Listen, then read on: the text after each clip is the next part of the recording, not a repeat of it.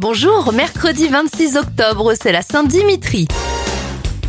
Les anniversaires de stars, Patrice Carmouze, l'éternel acolyte de Christophe de Chavannes à soixante et onze ans. Et ça fait quarante-deux bougies sur le gâteau de Julien Bugier, journaliste sur France deux. Les événements, le personnage de Guignol fait sa première apparition en mille huit cent huit.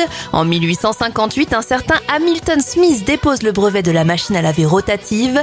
Et en deux mille sept, c'est la sortie en France du tome sept d'Harry Potter, Harry Potter et les reliques de la mort.